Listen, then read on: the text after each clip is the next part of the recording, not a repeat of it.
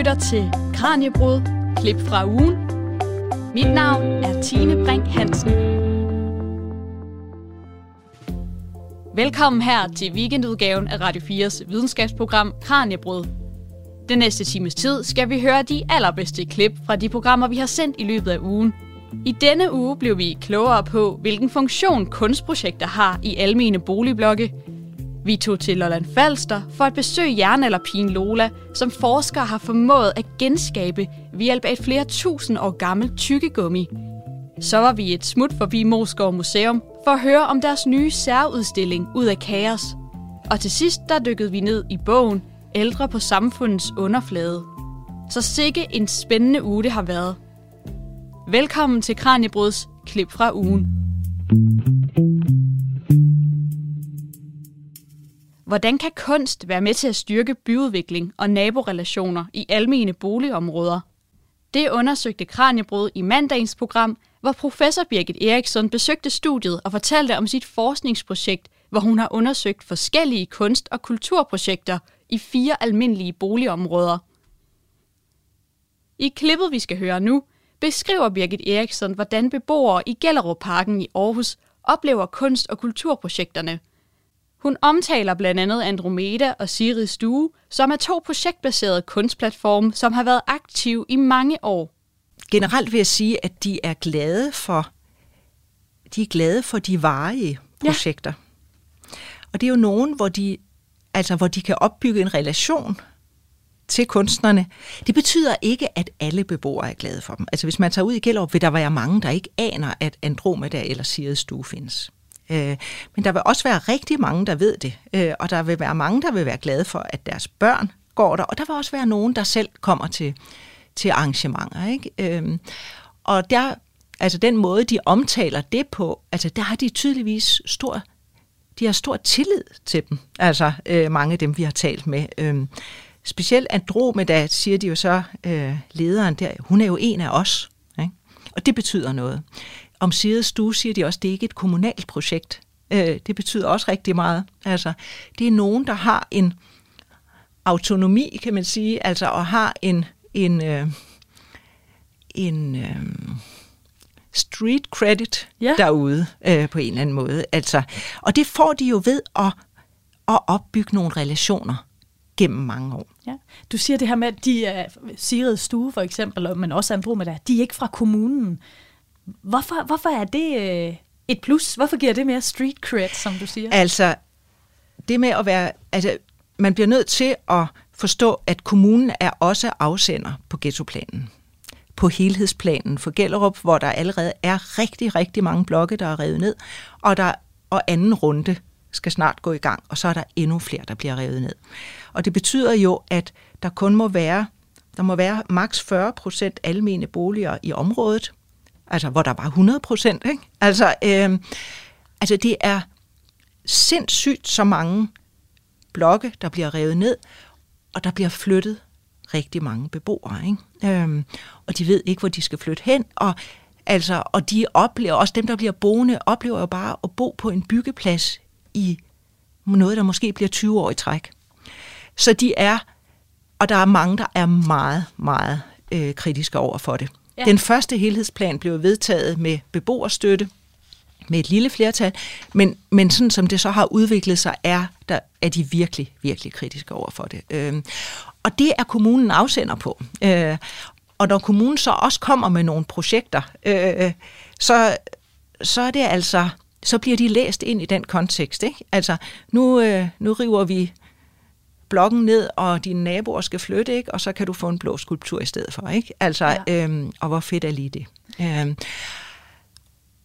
så det er man skeptisk overfor. Så er man også skeptisk over for de, de kunstnere, der ligesom bliver ja, smidt ned med faldskærm. Øh, øh, altså dem, der kommer og der er flere beboere, der sådan lidt overbærende, altså griner lidt, når de siger, så kommer de her og vil lave noget, som vi har haft i 20 år. Ikke? Altså de ved ikke, hvad der er. Og der er faktisk rigtig, rigtig meget, der sker i Gellerup allerede. Ikke?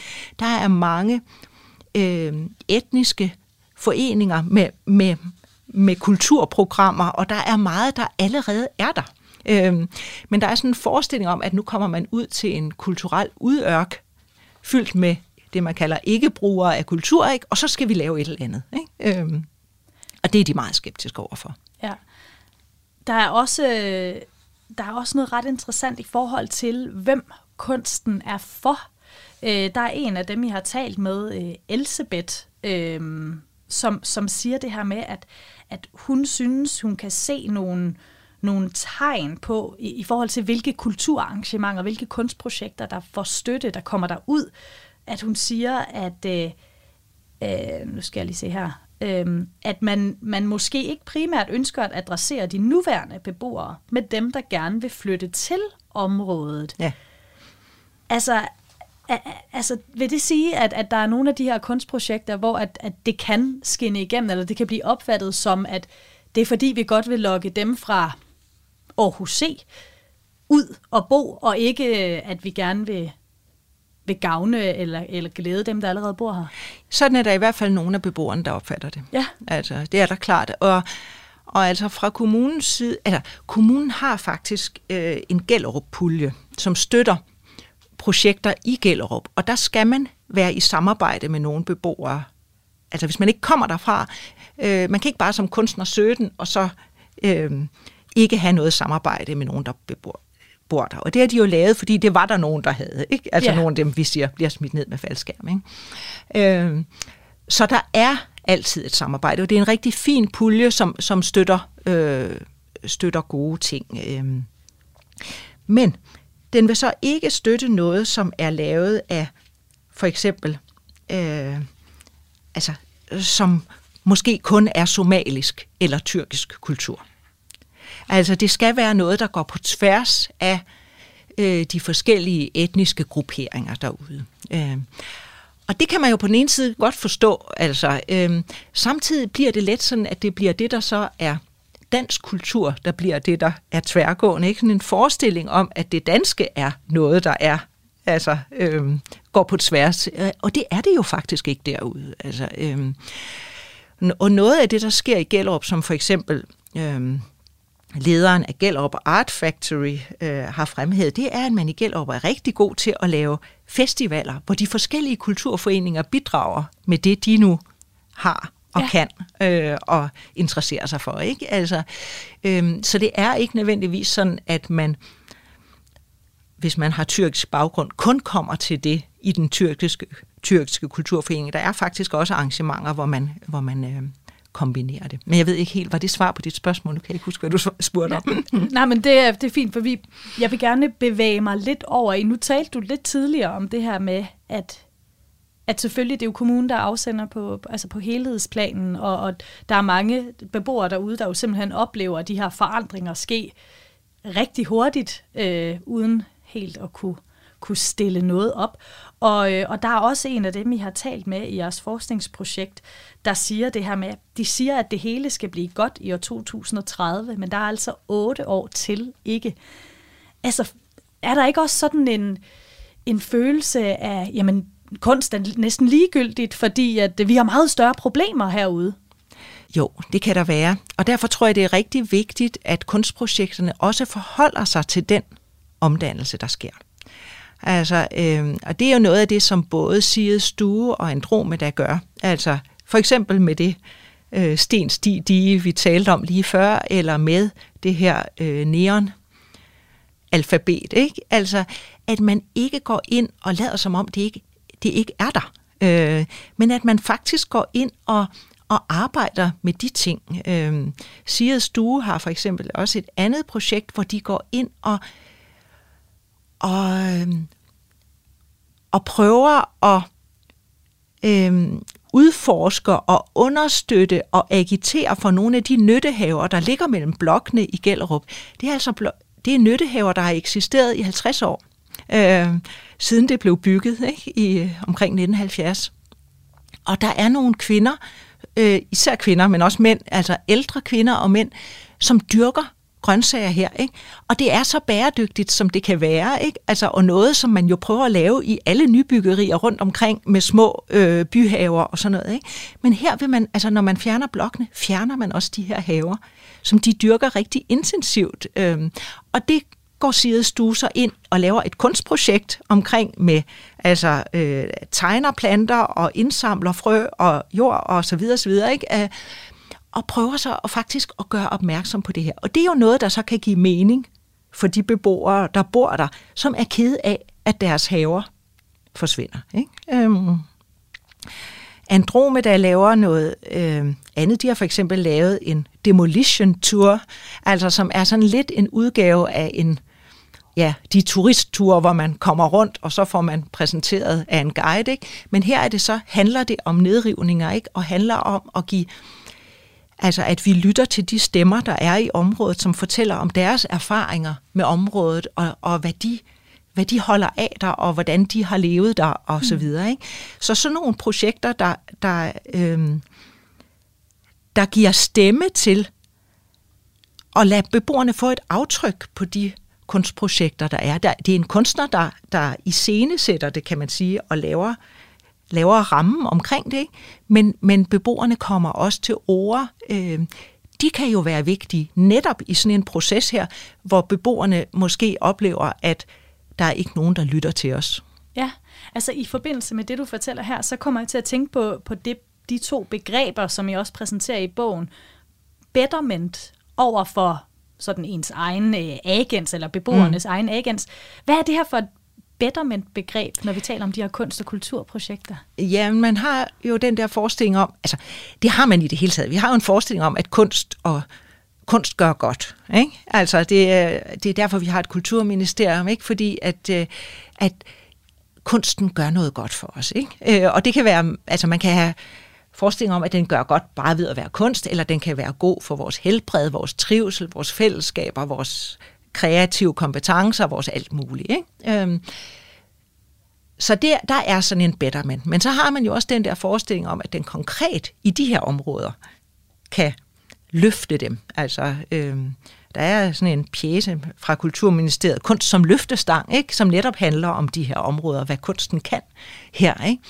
Og der er det så, vi ser på, hvad er det, der skal løftes? Altså, er det, er det områderne, der skal løftes? Øhm, eller er det beboerne, der skal forbedres? Ikke?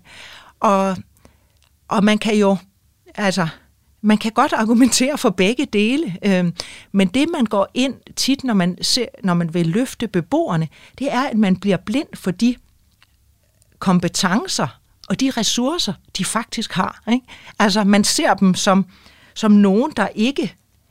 Det er, altså, at det er en udørk, uden kunst og kultur. Ikke? Og, det, og det er det jo ikke. Altså, øhm, en af vores en af de kvinder, vi interviewer, hun siger det på den måde, at, at man kommer øhm, ud i området, og der er sådan en udbredt fordom om, at der, at der ikke er nogen ressourcer. Vi er jo fattige alle sammen. Vi kan ikke noget, og vi har ingen uddannelse. Ikke? Altså, øh, men der er faktisk mange, der kan noget. Der er mange, øh, øh, som har rigtig mange kulturelle øh, ressourcer og kompetencer. Øh. Men altså den der forestilling om, at man skal ud og redde nogen, ikke? altså øh, i stedet for, altså at man nok, det beboerne argumenterer for her, eller siger mange af dem, det er jo at sige, spørg os, hvad vi interesserer os for. Spørg os, hvad vi gerne vil have. Ikke? Altså i stedet for, at man sidder og det er igen den der kritik af kommunen, ikke? at man sidder derinde og finder ud af, at nu skal man redde os. Ikke? Altså, øh, vi har ikke behov for at blive reddet, vi har behov for, at man lytter til os. Øh, og det er jo noget, som, som øh, de to platforme, vi talte om tidligere, altså Sirius Duo og Andromeda, faktisk er i stand til, fordi de er i området. Øh, der er en somalisk kvinde, der fortæller os, hvordan hun, da hun kom som helt ung til Gellerup, øh, øh, og var flyttet til landet. Ikke? Altså, øh, der noget af det første, hun lavede, det var, at hun lavede sådan en bænk med et somalisk flag på nede i sidestue. Og så har relationen bare udviklet sig siden dengang. Ikke? Altså, så nu laver hun er med i den somaliske kulturforening, og de laver tit mad til arrangementerne dernede, og altså er meget stolte over den somaliske mad, øh, de laver. Men, men de laver også andre ting. Hun, hun har så, jeg kan ikke huske det, fem eller seks børn, ikke? Altså, øh, og sidder i forældrerådet på daginstitutionen. Og der har hun så taget initiativ til at involvere Side Stue i at lave en udsmykning i den her daginstitution. Ikke? Så det er jo et eksempel på noget, der kan, sådan kan Det er faktisk så Camilla Nørgaard, der har gået ind og lavet den der. Ikke? Men det kommer fra den her beboer, som starter med at lave en bænk. Ikke? Ja. Altså, og så får mere og mere agens. Ikke? Altså, mm. øhm, men det er ikke fordi, der er nogen, der har, har øh, altså, hun, hun beslutter sig selv, om det er en bænk, eller om det er mad, eller om det er udsmykning af en offentlig bygning. Ikke? Sådan lød det fra Birgit Eriksson, professor ved Institut for Kommunikation og Kultur på Aarhus Universitet. Hvad kan et 5.700 år gammelt tykkegummi fortælle os om jernalderpigen Lola? Under udgravningen ved tunnelanlægget, der skal forbinde Danmark og Tyskland, fandt arkeologer en gammel klump tykkegummi af birkebej. Selvom pigen Lola, der tykkede birkebejet, for længst er død, har forskere formået at udtrække et komplet DNA, for dermed at genskabe Lolas udseende. Sammen med museumsinspektør ved Museum Lolland Falster, Bjørn Ejtved Måge, dykkede Kranjebrud længere ned i processen bag Lolas genfødsel. Vi skal i klippet høre om, hvordan en kunstner har kunne bruge oplysningerne, som bajstykket afslørede, til at genskabe et billede af Lola. Først fortæller Bjørn Ejtved Måge dog om området og de omstændigheder, som bajstykket blev fundet i. Ja, man kan sige, det, det som ligesom var skældsættende, det var jo der, altså vi startede forundersøgelsen i 2012, øh, I 2013 foråret begyndte vi at komme så langt, at vi både havde lavet små kerneboringer for genskabe landskabet, vi havde lavet større boringer for at finde fund, og vi havde indstillet det, som vi kaldte de spunsede kasser. Det var små kasser på 4x4 meter. Og man, altså, dem havde vi, jeg tror det var 63 af i alt. Og det er jo en nordlig høstak, fordi hele arealet dernede i det inddæmmede areal var 186 hektar, det vil sige 1.860.000 kvadratmeter. Så man kan sige, at de der 4x4, det dækkede ikke meget. Men vi var så heldige, ud fra de områder, der blev udpeget, at en af dem ramte lige ned over et fiskegær. Og det stod faktisk bevaret i en højde af 50-60 cm, fuldstændig som det var forladt for 5.000 år siden. Og det var jo en løftestang til at vise, at vi står med et unikt potentiale hernede. Og ja, det var ligesom startskuddet på, at man kunne se, her, her er det noget unikt. Og det kan være, at vi måske skal kortlægge for lytterne, hvordan foregår sådan en udgravning helt konkret? Ja, altså man kan sige, helt konkret foregik vores udgravning øh, jo på, at man prøvede først med almindelige grøfter i 2011, og det fandt man hurtigt ud af, at det virkede ikke, for grundvandsspejlet var så højt, så grøfterne skred sammen. Så i 2012, der havde vi taget øh, information og lærdom fra Holland, hvor de også har mange inddæmmede arealer. Så det vi gjorde, var, at vi lavede kerneboringer. Små, vi havde simpelthen to boremaskiner kørende rundt og lavede øh, boringer på, som med diameter på 7 x 7 cm. Og ud fra det genskabte vi det forhistoriske landskab. Øh, og ud fra det landskab, så gik vi ud de steder, hvor det topografisk så godt ud i forhold til hvad forhistoriske øh, aktiviteter, og lavede større boringer, 1,2 meter i diameter øh, øh, snegleboringer, hvor vi fik mere materiale op og kunne afdække, okay, her er det nu.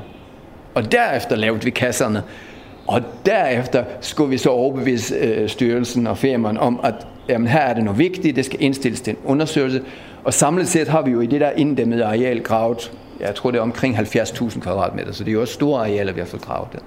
Så I lavede simpelthen en form for simulation for at se, hvordan landskabet var dengang, og så simpelthen se, er der noget i den her simulation, der tyder på, at her og her er der noget hent?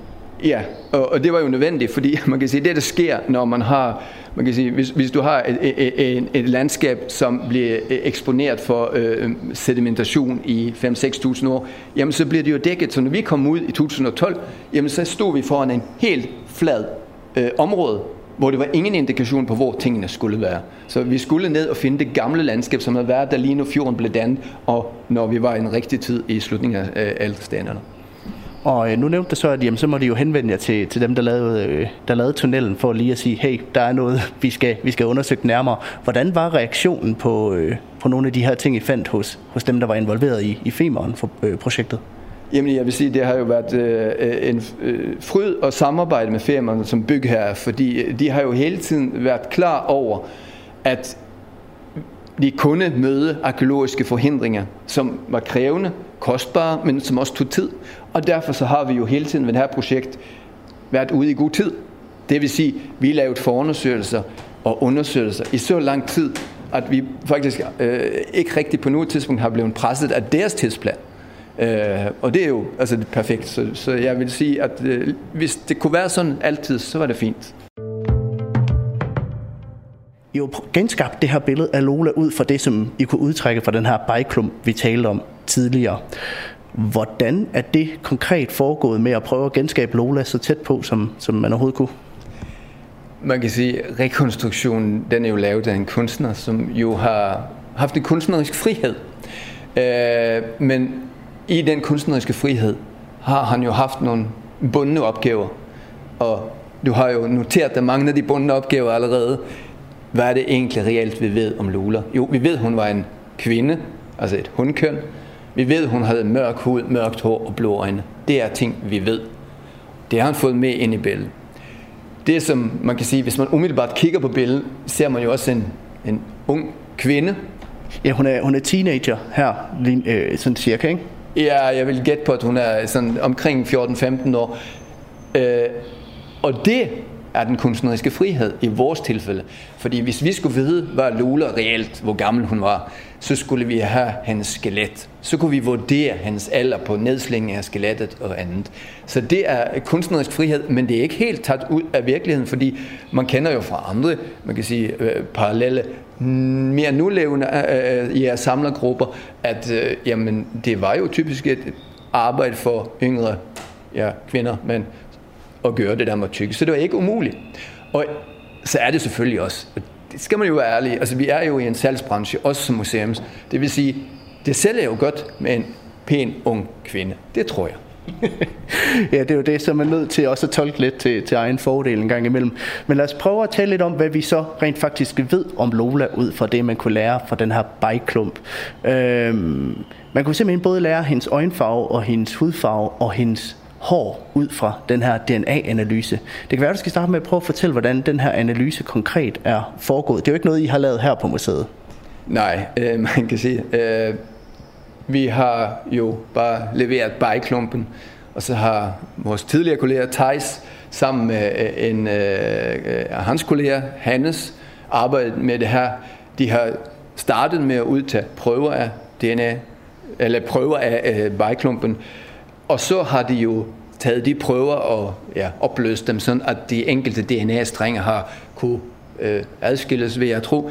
Og så har de taget de data og fået en meget kraftig computer til at arbejde med at udskille de enkelte DNA-strenge. Fordi det ville jo være meget nemt, hvis nu bare havde Lolas DNA. Øh, så kunne de nok ret hurtigt gøre det. Men det har jo været tusinder af forskellige DNA-strenge. Det har været forskellige, hvad hun har spist. Altså, og det kan du igen, vi går tilbage til billedet. Her har vi nogle fakta igen, som vi ved. Vi ved fra DNA, at inden for kort tid, før hun spyttede tyggummit ud, så har hun spist and. Hun har spist hasselnødder. Man kan simpelthen se det som en form for hvad, madrester, der sidder i tyggegummi. DNA på madresterne, ja. Det, altså i hendes mund er det DNA fra and, det er DNA fra hasselnødder, DNA fra ål. Så det ved vi, det har hun spist. Øh, Udover det, så er det jo også mange ting, så det her billede ikke rigtig kan vise. Mm. Det er jo hendes, man kan sige, hendes lægejournal. Hvad ja. hun har fejlet. Og hvad, hvad, hvad har hun fejlet, hvis vi skulle lave en sundhed.dk-profil på hende? Altså kan man komme så tæt på simpelthen at sige, hvad hun har fejlet førhen, og, hvad, øh, og, og på det tidspunkt, hun har, hun har spillet den her bajklump ud? Ja, altså vi kan jo starte med, hvad vi kan se, at hun har fejlet øh, inden det her tidspunkt. Ja. Uh, hun har haft lungebetændelse sandsynligvis. Hun har i hvert fald haft, uh, man kan sige, noget, der giver lungebetændelse, så det er sandsynligt. Hun har også sandsynligvis haft uh, kyssesyge, monokulose, på et eller andet tidspunkt i sin uh, tid. Uh, noget andet, vi kan se, og det er jo en mere nutidig sygdom for hende, det har hun haft, når hun tykker tyggegummi. Hun har haft bændelom. Okay. Ja, og det kan man sige, det er jo ikke så mærkeligt, at hun har haft bændelom, fordi bændelom, det trives jo rigtig godt, hvor de hygiejniske forhold ikke har været helt fantastiske. Og de havde ikke rendende vand dengang. Øh, det har været svært med rengøring, plus at de har haft hunde, vildkatte, husdyr gående omkring, så grundlaget for at blive smittet for bændelom har været store. Altså man kan sige, bare sådan en lille sidebemærkning, så er det jo lidt uhyggeligt at tænke på, at faktisk er det sådan, at stadigvæk så er det 200-300 millioner mennesker om året, der får bændelom i verden. Så man kan sige, at der er nogen, der laver som Lola stadig. Men man kan også se blandt andet, øh, læste jeg på et skilt lige før, at hun, øh, hun blandt andet var laktoseintolerant. Er det meget typisk for, for, for de her personer? De drak vel ikke øh, mælk på samme måde, som vi gør den dag i dag? Man kan sige, at det der med laktoseintolerans, det er en typisk øh, karaktertræk for øh, de øh, vesteuropæiske, den der genetiske gruppe der. Øh, og man kan sige, nej, de drak ikke mælk. Øh, man kan sige, de kommer jo fra jeres samlertiden, de har ikke haft husdyr. Men det er lidt sjovt alligevel, fordi nu er vi jo helt tilbage for 5.700 år siden, men vi er jo startet på bundestenalderen. Og ud fra de fund, vi har gjort nede i det område, Lula har boet, så kan vi se, jamen, dengang hun levede, så har de haft geder, de har haft køer, og vi har lavet analyser, altså både i, på vores materiale, men også analyser på øh, øh, øh madskorper, på keramik fra hele Danmark, som helt klart viser, jamen på overgangen mellem ældre og yngre stenalder har man brugt meget mælk. Men igen, nu skal vi også tænke på, at jamen, Lula der, hvis du står med alternativ, jeg skal have lidt rumlen i maven, eller jeg skal være mæt, så har man jo nok ikke rigtig bekymret sig over rumlen i maven. Og den rumlen i maven kan jo ligesom godt skyldes den bændelån, man havde. Det er jo det. Men øh, det er så, hvad vi ved om hende ud fra arvematerialet. Men, øh, men hvor går grænsen for, hvor meget man rent faktisk kan lære af det her DNA? Fordi nu, nu sådan noget som alder kunne man jo ikke sige så meget om. Altså er der andet, som vi ikke ved om hende? Øh, ja, vi ved heller ikke, hvor høj hun var. Vi ved ikke, øh, øh man kan sige, øh, hendes, altså det der med hendes fysiske proportioner.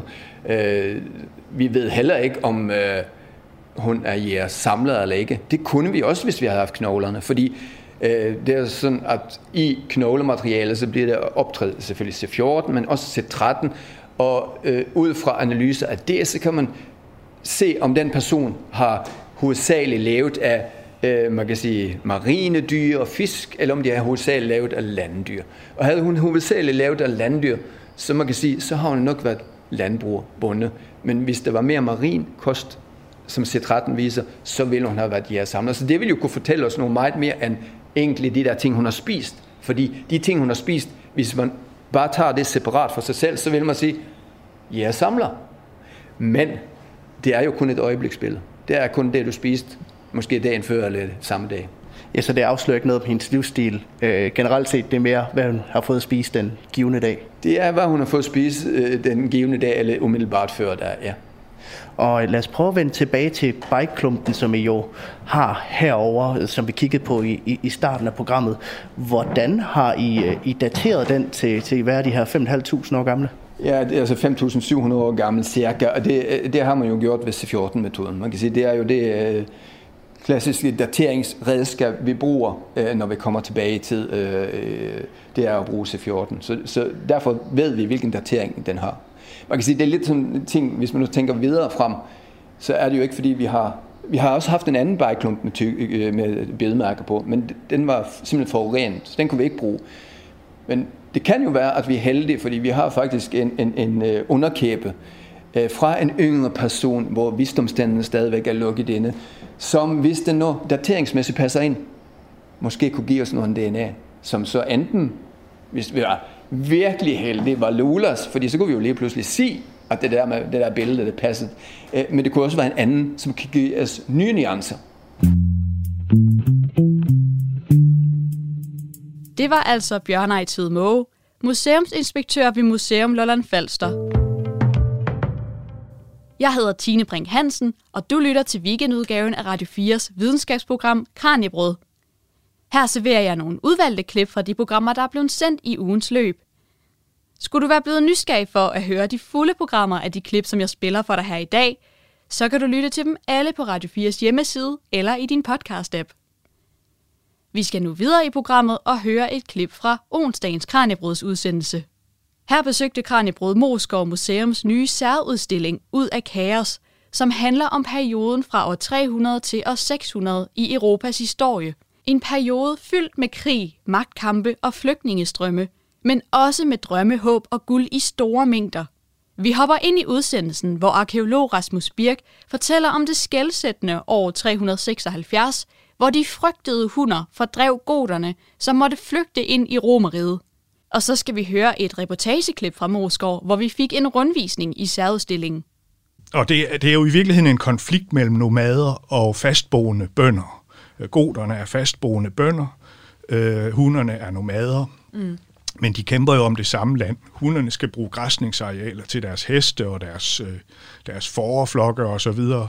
Øh, og goderne, de skal bruge de samme arealer til at, at, at dyrke jorden. Mm.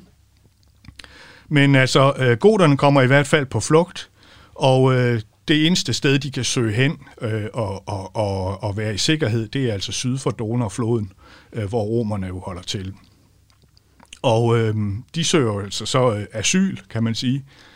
Og øh, det har romerne sådan set gjort over for andre folkeslag flere gange i, i romeriets historie. Mm. Øhm, øh, og det, men, men desværre så går det galt øh, i, det, i det her tilfælde, for, øh, i hvert fald i, desværre for romerne, for øh, de bliver behandlet utroligt dårligt, de her goder, der kommer, øh, der kommer ind i romeriet, og de går oprør. Og to år efter, at de er kommet ind, altså i 378, der øh, kulminerer det hele i et stort slag øh, i, øh, i, i, på det nordlige Balkan ved Adrianopolis, øh, hvor øh, goderne vinder en knusende sejr, og hvor øh, kejser Valens øh, selv dør på slagmarken. Og det er en af de største katastrofer i, i det romerske øh, riges øh, militærhistorie. Øh, og det betyder, øh, det betyder flere års øh, uro øh, mm. på Balkan, hvor efter goderne så får lov at bosætte sig. Og det er faktisk nogle af de her goder, altså, der siden øh, som egentlig som forbundsfælder i, i romeriet sætter sig i bevægelse øh, igen. Faktisk erobrer de Rom mm. i 410 øh, som øh, øh, de første i 800 år. Og derfra så bevæger de sig hele vejen over til, øh, øh, til det sydlige Frankrig, hvor de får lov at bosætte sig endnu en gang af romerne. Men øh, det er ikke nok for dem, så de Øh, I løbet af nogle år så erobrer de øh, øh Spanien og etablerer det, vi kalder det vestgotiske rige i Spanien, som så varer helt til øh, starten af 700-tallet. Og, øh, og Rasmus, nu har vi jo været inde på det her med, altså jeres fortællinger, de tager altså afsæt i sådan fire folkeslag. Primært det er hunderne, goderne, romerne og nordboerne, som vi også kan, kan kalde dem. Øh, altså skandinavierne, vil vi måske sige i dag. Ikke? jeg tænker jo, at de fleste af os, de, har, de har jo selvfølgelig hørt om romerne og skandinavierne.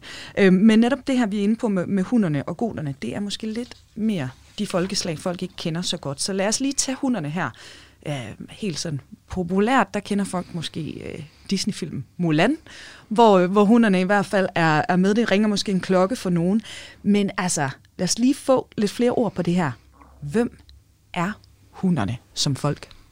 Jamen, øh, hunderne er et, et, øh, et rytterfolk, øh, typisk øh, nomadesamfund, som Øh, ifølge romerne så tilbringer de både dag og nat på hest. De stiger sådan set aldrig af og spiser også, og bor ikke i noget, fordi de bor oven på deres heste mere eller mindre. Mm. Der er sådan en typisk øh, sådan lidt uh, småracistisk beskrivelse af, af sådan et uh, barbar uh, folk der.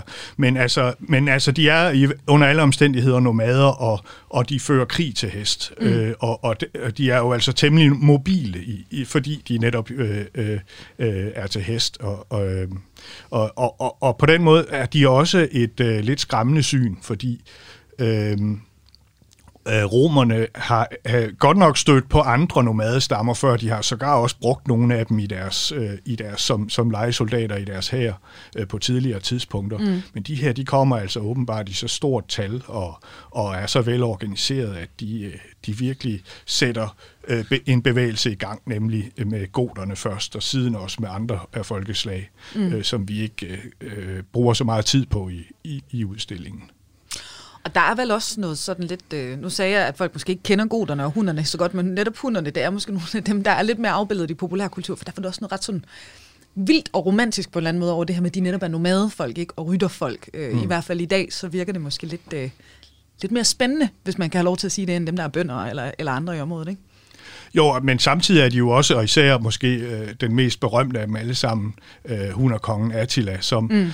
øh, så, så er de jo også i, øh, i europæisk historieskrivning øh, øh, det store fjendebillede. Og det er det jo, fordi de kommer øh, langt fra, de er ikke europæere, de mm. kommer ud fra, fra stepperne. Det er sådan et, øh, et, et, et øh, og de har, en, øh, altså de, de har jo en anden race, og, og hele, det, hele det har øh, i europæisk historie altid været, været sådan en... Øh, sådan et, øh, et godt fjendebillede mm. på, på, på nogen, som ikke hørte til. Og hvis vi så tager fat i, i goderne, nu har vi allerede fået, fået nogle, øh, nogle ord på dem. Altså, hvad, hvad er det den her konflikt, vi har været inde på, der, der er sådan centrale rolle, kan man sige, i, øh, i den her fortælling, eller er der også andet, de er, er med til at, at bidrage til? Jamen altså, øh, goderne, øh, de bliver også under, en del af de goder, som ikke når, som ikke når ned i romeriet, mm. det er jo mm. så kun nogle af dem, der, der når at flygte. Ja, de bliver undertvunget af hunderne. Mm. Og, øh, og øh, da øh, hundernes magt bliver brudt, hunderne har faktisk en meget kort historie. Det er faktisk utroligt, at de har sat sådan et aftryk øh, i, i verdenshistorien, fordi øh, 75 øh, år efter, at vi hører om dem første gang, ja, så er de stort set forsvundet igen. Mm. Øh, Attila, han dør på sin bryllupsnat i 453, og året efter, så øh, begår de stammer, blandt andet goder, øh, øh, som, som har levet under, under hans øh, øh, styre, øh, de, øh, går, øh, de, de gør oprør mm. øh, og, og slår hans sønner i et slag øh, øh, øh, på Balkan. Og, og, øh, og, og, og efter det her slag, så er hundernes øh, rolle faktisk øh, stort set mm. udspillet. Og så begynder der at opstå øh, nye kongedømmer øh, omkring øh, de steder, hvor, hvor hunderne har haft deres magt. Og det, har blandt, det er blandt andet øh, et øh, øh, folk, der er beslægtet med goderne, der hedder gebehiderne, og så er det øh, østgoderne blandt andet, som også øh, etablerer nogle kongedømmer. Og det øh, østgotiske kongedømme, det bliver så, øh, flytter sig så siden til Italien og Europa Italien øh, og etablerer et meget kortvarigt øh, stort rige der. Mm. Og min kollega Tine Brink, som altså også er med os her i studiet i dag og øh, er tilrettelægger på dagens udsendelse, hun har faktisk været ude at få en rundvisning i udstillingen, hvor hun talte med museumsinspektør Camilla Bjarnø. Så Tine, jeg tænker, det kan være, at du lige skal fortælle os lidt om, hvad I kiggede på, og øh, så kan vi måske også høre lidt fra jeres samtale ude på museet. Jamen, øh, det vi skal høre nu, det er jo en lille reportage af mig og Camilla, der går rundt i øh, udstillingen. Og vi starter simpelthen ved indgangen, hvor mig og Camilla står og kigger på det her kæmpe hoved af en romer, en skulptur, som ligesom er væltet og så bagefter så bevæger vi os så ind i udstillingen, som er den her kamparena, hvor vi har fire lejre. Altså vi har hunderne, godernes og nordboernes og romernes. Og den første del, vi skal høre nu, den foregår i hundernes og godernes lejr. Så jeg tænker, at øh, vi skal lytte til det. Ja, lad os, øh, lad os hoppe hen til, til Moskov Museum. Hvorfor skulle det lige være den her udstilling? Nu har vi jo haft en udstilling om romerigets storhedstid, vi har haft Pompeji, vi har haft Gladiator, og så har vi også lige haft en udstilling om vikingerne i Øst, som hedder Rus. Og øh, der er faktisk en afsindig spændende historie, der gemmer sig mellem de her to perioder. Og den mangler simpelthen at få noget fokus. Den er nok den allermest spændende periode overhovedet i vores øh, historie. Og den er også måske en af de mest komplicerede så det var sådan lidt med, med bævende skridt, at vi trådte ind på det her område. At vi vil beskæftige os med folkevandringstiden, som den også hedder. Og øh, nu er vi jo lige gået ind for døren her i udstillingen, og noget af det første, du stod på, det er jo det her kæmpe øh, ansigt, der ligger nede på gulvet. Og så står der bagved, ud af kaos. Kan du lidt fortælle om, altså, hvem er det, vi kigger på her, og, og hvorfor ud af kaos? Altså man siger, det vi kigger på, det er symbolet på en romersk kejser der, de har jo med at rejse kæmpe statuer af sig selv, og der er, er gået en periode forud, hvor at der er rigtig, rigtig, rigtig mange kejser, der følger hinanden. Altså faktisk 49 kejser inden for 49 år øh, skifter øh, plads. Så derfor der var det oplagt at tage et kejserportræt ind. Og så har vi, de var, har jo været bemalet, de her statuer, så får vi som indgang til det hele, at det her ansigt, det ligesom, bemalingen ligesom krakelerer. For det er også det, der er ved at ske nu. Det romerske rige er ved at slå revner. Det har simpelthen et sig selv op indefra. Og vi har rundt om, om det her hoved, det er svøbt i, øh, eller med draperede øh, blodgardiner omkring, som er barbarens blod, sved og tårer, og vi har et amfiteater, som er eller Colosseum, som er klædt i laser og som er barrikaderet. For på det her tidspunkt, der bruger man faktisk øh, amfiteatrene som tilflugtssteder. Når der er for meget uro, så kan man søge sikkerhed derinde. Så derfor har vi skabt den her ramme omkring udstillingen.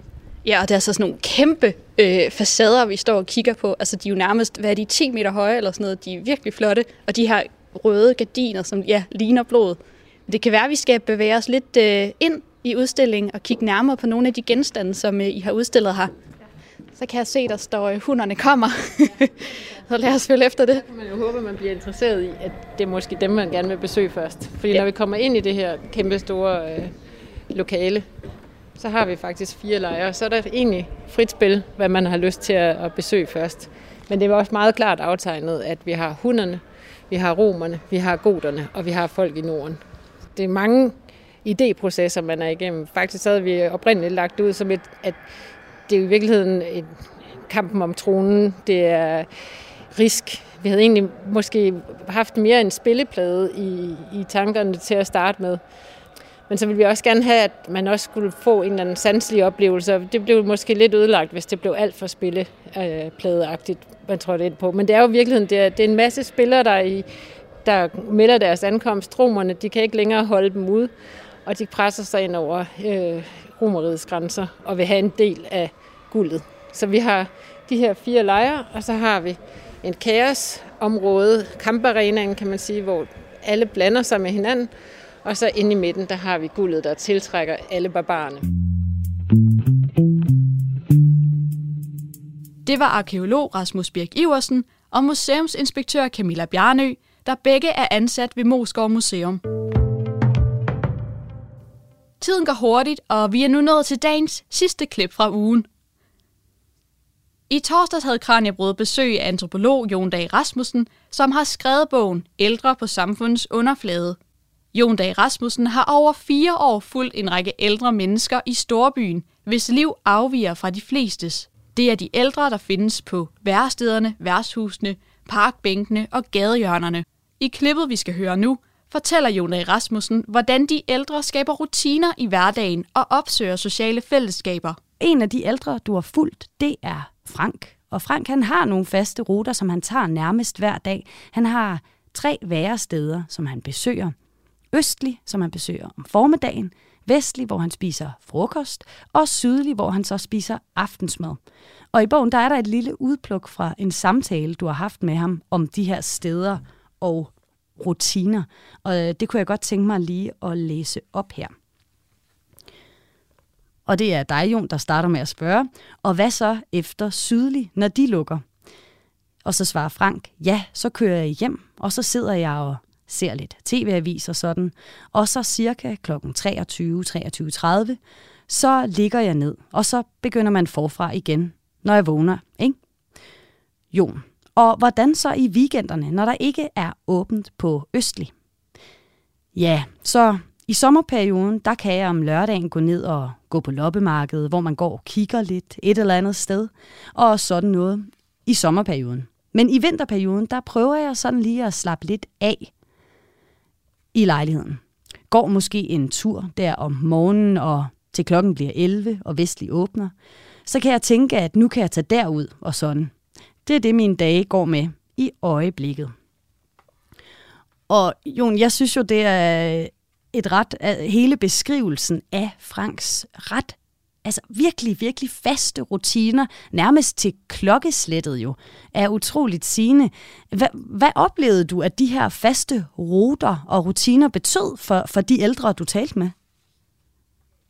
Altså særligt for, for Frank her, som jo selvfølgelig ikke hedder Frank, det er jo et, mm. et navn, han har givet, men, men øh, betød det jo, at han kan skabe struktur meget. I, han, han, han skaber jo, han har ikke noget nødvendigvis noget struktur, han refererer ikke automatisk til andre mennesker i sit, i sit private liv, han, men han skaber struktur ved at skabe ved at skabe de ting, som vi andre nogle gange er skræk, skræk altså tænker er forfærdeligt. Det er ikke alt det der, vi skal hele tiden.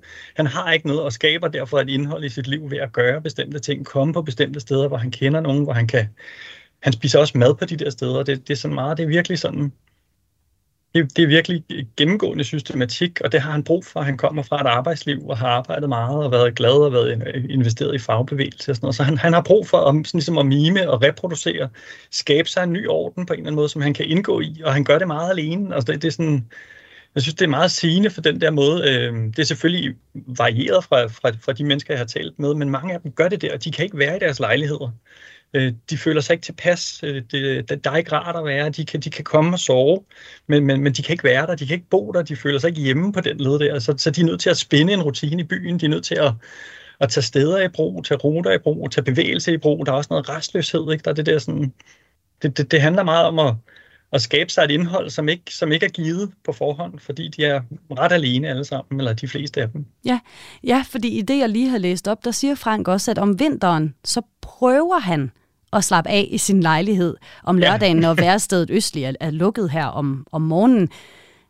Altså, er det så, hvad, hvad er det for noget, det her med, at du siger, at det også er en, en generel ting, at de fleste ikke kan, kan slappe af i deres hjem, så, så hjemmet bliver egentlig bare en...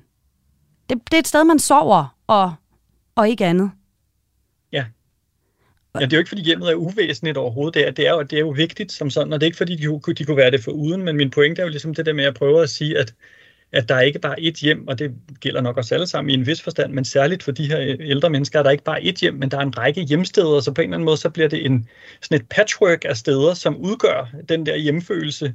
Øhm, så, så, så det er det, det der, de prøver at finde, at utålmodighed, øh, øh, uro i kroppen på en eller anden måde. Øh, ikke, altså ja, noget, noget at komme ud til. Mm.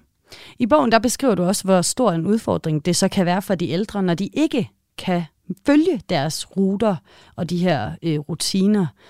Erik, en anden mand, øh, du har fulgt i projektet, han, øh, du beskriver, at han flytter tilbage til en lejlighed i, i udkanten af København, og der er ikke elevator, og han kan ikke mm. øh, bruge trapperne.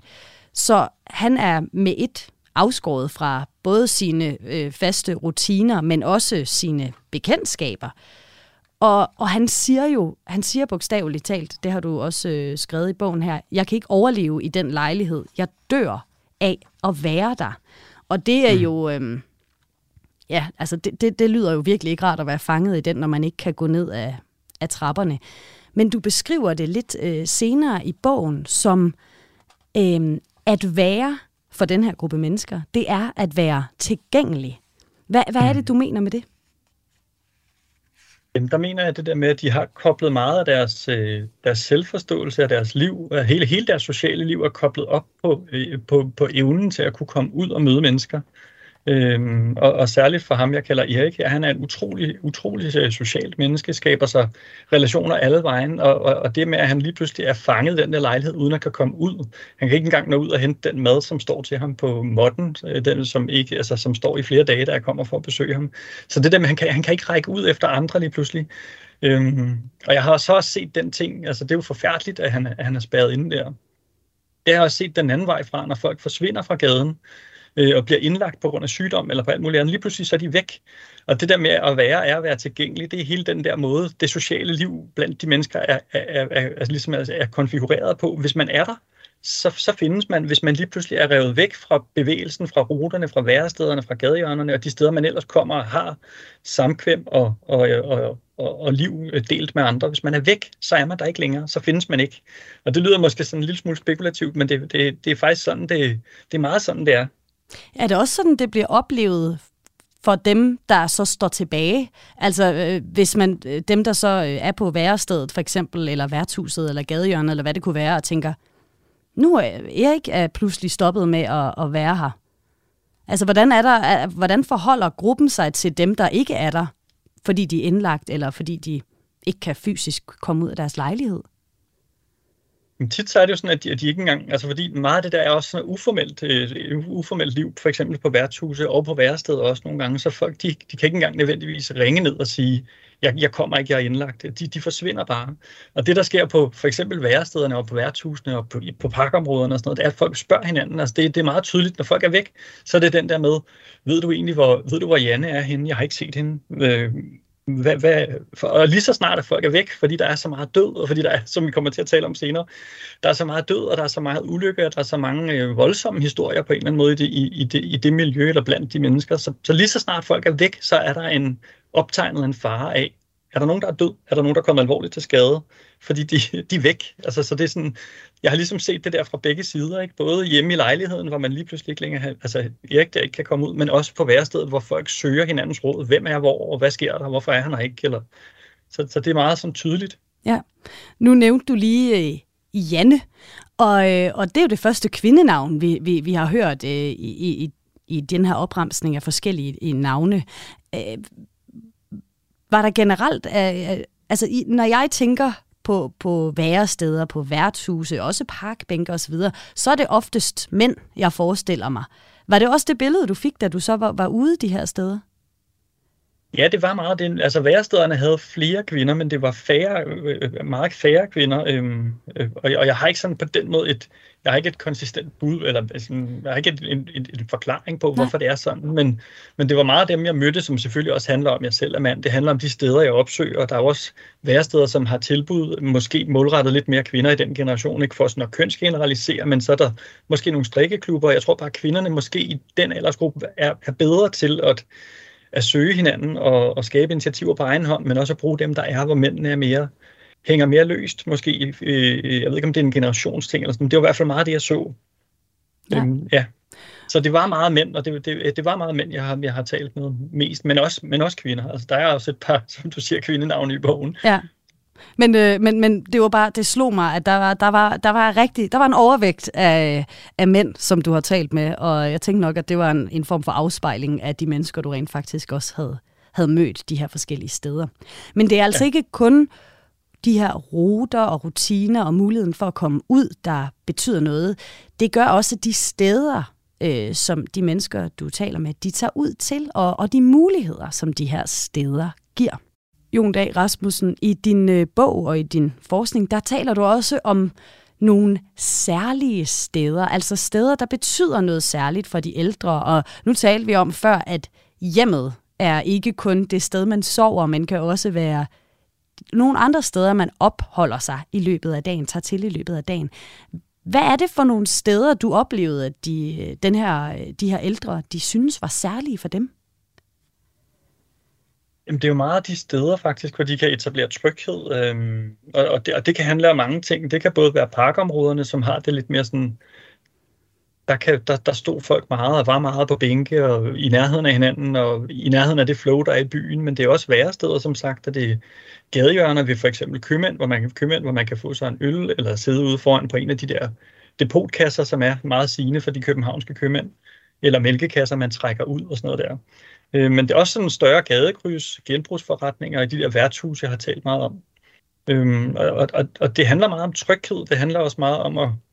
Ja, fordi jeg, jeg prøver at, at, at, at sige, at det, der sker, det kalder jeg for ad hoc socialitet, ikke? Og, og det er en meget stedbunden socialitet. Det handler ligesom om, som vi talte lidt om før, at man, man er sammen, når man er på de der steder. Socialiteten udspiller sig på de steder. Øh, vi talte om før, når man ikke er der, så er man der ikke. Så findes man ikke, og så er man heller ikke social selvfølgelig. Så, så meget af at det sociale liv er bundet op på de steder. Øh, et, et spisetilbud i en kirke, hvor mange af de mennesker, jeg kender fra gaden, samledes en gang, om, en gang onsdag eftermiddag til et, et, et billigt måltid, og hvorefter de så igen spredtes ud i byen som sådan et, man kan, man kunne, jeg kunne se linjerne for mig, da jeg arbejdede med det. Altså, det, han skal derhen, han skal derhen, han skal derhen, hun skal derhen, øh, og, og også grupperede sig i det der spisetilbud, alt efter hvor de kom fra. Ikke Værest, dem fra det ene værested sad meget ved det bord, og så var der andre, og så på den måde, så er de der altså stederne øh, er, er vigtige, fordi det er der, socialiteten udspiller sig. Det er der, man går hen, og det er der, man sådan har de der både meget tætte forhold til hinanden, men også nogle, det der udefra set kan ligne perifære forhold, men som er utrolig vigtige, når man, når man lærer at forstå, hvordan, hvor lidt de der mennesker har at gøre med andre mennesker socialt, og hvor meget lidt kan betyde, hvis du forstår, hvad jeg mener, hvor meget mm. lidt interaktion, hvor meget det med at sidde i et, i et, på et værtshus ved et bord,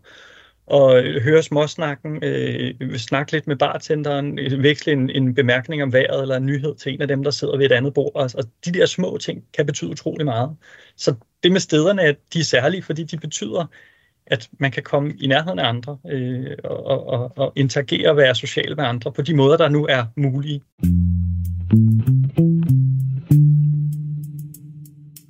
Fortalte gæsten Jon Dag Rasmussen, adjunkt på Institut for Byggeri, By og Miljø på Aalborg Universitet. Mere når vi ikke i dag, men du kan lytte til mere Kranjebrud her på kanalen i morgen kl. 12.10, hvor vi dykker ned i fire vidt forskellige forskningsfelter for at høre, hvad der rører sig ude i det danske forskningsmiljø. Hvis du er interesseret i at høre et af de programmer, jeg har spillet klip fra her i dag, så kan du finde dem alle sammen i fuld længde, både på Radio 4's hjemmeside eller i din podcast-app. Har du en god idé til et tema, som du synes, at Kranjebrud skal tage op med forskere her i studiet, så kan du altid sende os en mail på kranjebrud-radio4.dk. Tilbage er der kun at sige, tak fordi du lyttede med, og på genhør. Programmet er produceret af Videnslyd for Radio 4.